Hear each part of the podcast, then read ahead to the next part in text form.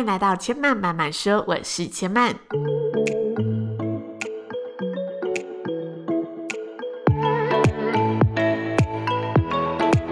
目前频道在 iTunes Store、Spotify、Google Podcast 都听得到。喜欢的朋友欢迎帮千嫚订阅并留言评论，让更多人可以认识千嫚慢慢说喽。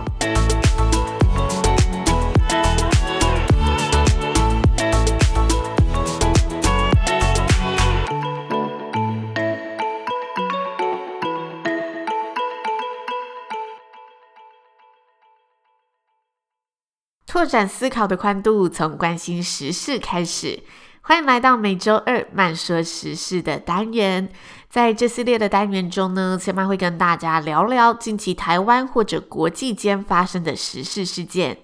那此次的主题呢，是经由 IG 限时动态投票产生。先跟大家呢分享一下，每周六千嫚都会在 IG 呢发布下周二慢说时事的主题票选活动，让听众朋友可以自行选出想要了解的时事议题。所以呢，千嫚也邀请各位听众们可以搜寻千嫚的 IG 知性生活加刘千嫚，每周六锁定限时动态，选出想要了解的时事议题喽。那今天。慢说时事的单元要跟大家分享的主题就是人类遗体堆肥葬法，回归自然，让遗体成为滋养大地的肥料。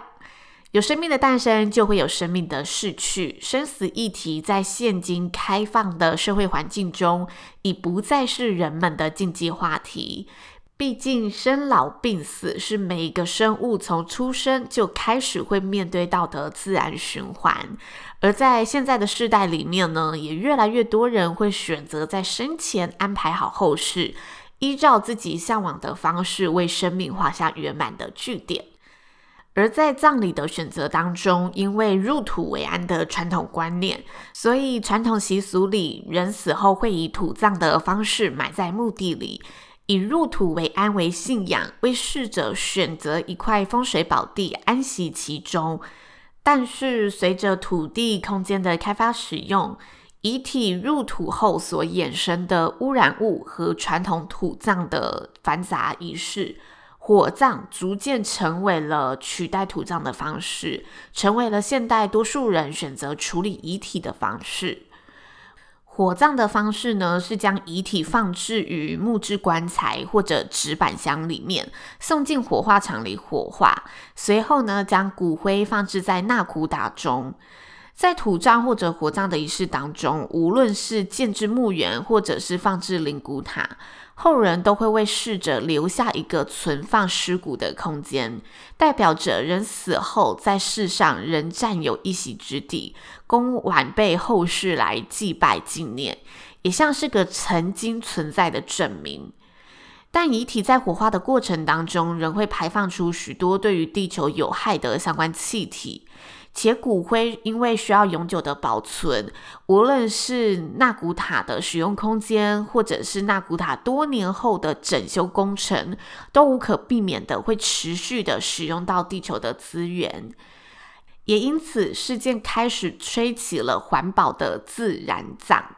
自然葬呢，就是火化的骨灰不做永久设施，不放进纳骨塔，不立碑，不造坟，而是以树葬、火葬、海葬或者撒葬的方式，让骨灰归回大地。但现在除了自然葬之外，美国华盛顿州一个名为 Recompose 的公司开发了一种人类遗体堆肥的葬礼服务。让人类的遗体不用经过火化，而是以分解的方式转化为可以为花草树木提供营养的肥料。那过程是如何分解的呢？简单来说，Recompose 会把遗体和木片、木树和稻草放在一个封闭的容器里，接着将遗体呢慢慢的旋转，让遗体和这些材料的微生物进行自然分解。在分解的过程当中呢，会将遗体加温到摄氏五十五度，让遗体同步进行杀毒消菌的动作。整个过程约需花费三十天，在三十天后，遗体就会成为有养分的肥料，而亲人们就可以将肥料撒在自家的花园或者大地上，回归大地与土壤进行重组。目前人类遗体堆肥的葬法呢，经过了人体的实验测试。该公司在六名志愿者生前得到同意，进行技术的实际测验。根据实际的研究显示，人体的软组织可以在三十天内安全彻底的分解，不会产生任何有害物质或者污染。其实早在去年，人类遗体堆肥服务还在研究的时候，这个服务就获得了华盛顿州的支持。美国华盛顿州也在去年二零一九年就通过了人类遗体堆肥的法案，允许人类在去世后可以将人的遗体转换为泥土化肥，成为全美第一个成立堆肥葬的州际。那美国各州呢，目前也开始考虑立法通过遗体堆肥这样的葬法。公司创办人斯佩德表示呢，此服务早在十三年前就开始酝酿。当时三十岁的他就开始思考着死去后的问题，想着当我去世后，对这个保护并支持我一辈子的地球，难道我不应该把我所剩的东西还给他吗？随后，他开始思考着死后要如何处理自己的遗体，并且意识到自己并不是很确定要怎么处理才是最好的。因为他不信宗教，也没有任何一个特定的文化习俗，因此要从现有的殡葬方式呢，挑选出一个自己想要的葬法，让他觉得有点无奈，无从选择。于是他在多年前就提出了一个城市逝者计划。一个通过堆肥的方式将遗体转换成丰富营养的肥料，让肥料可以回归到我们曾经生活的城市当中。而这个计划经过了多年的研究，该公司呢，已预计从明年二零二一年的春季开始提供世界上首个人类遗体堆肥的服务。那创办人斯佩德呢，在相关的报道中也表明。堆肥葬与火葬相比，可以减少一点四吨碳排放到大气中，且使用的能量能源仅需火化所需的八分之一。同时，如果将土葬、火葬的棺材制造遗体保存运输考量在内，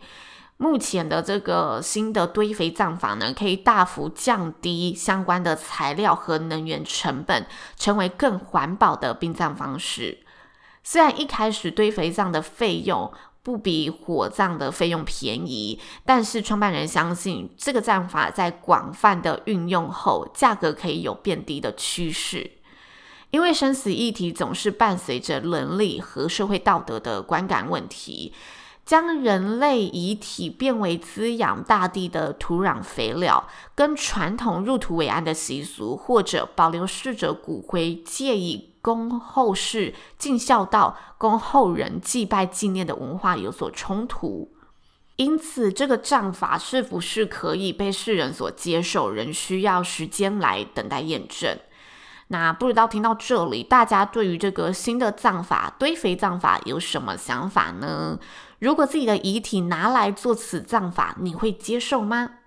就千曼的想法而言，千曼是蛮支持这个葬法的，因为能让自己成为大地的能源，将生命回馈给曾经给予我们资源的大地，让自己成为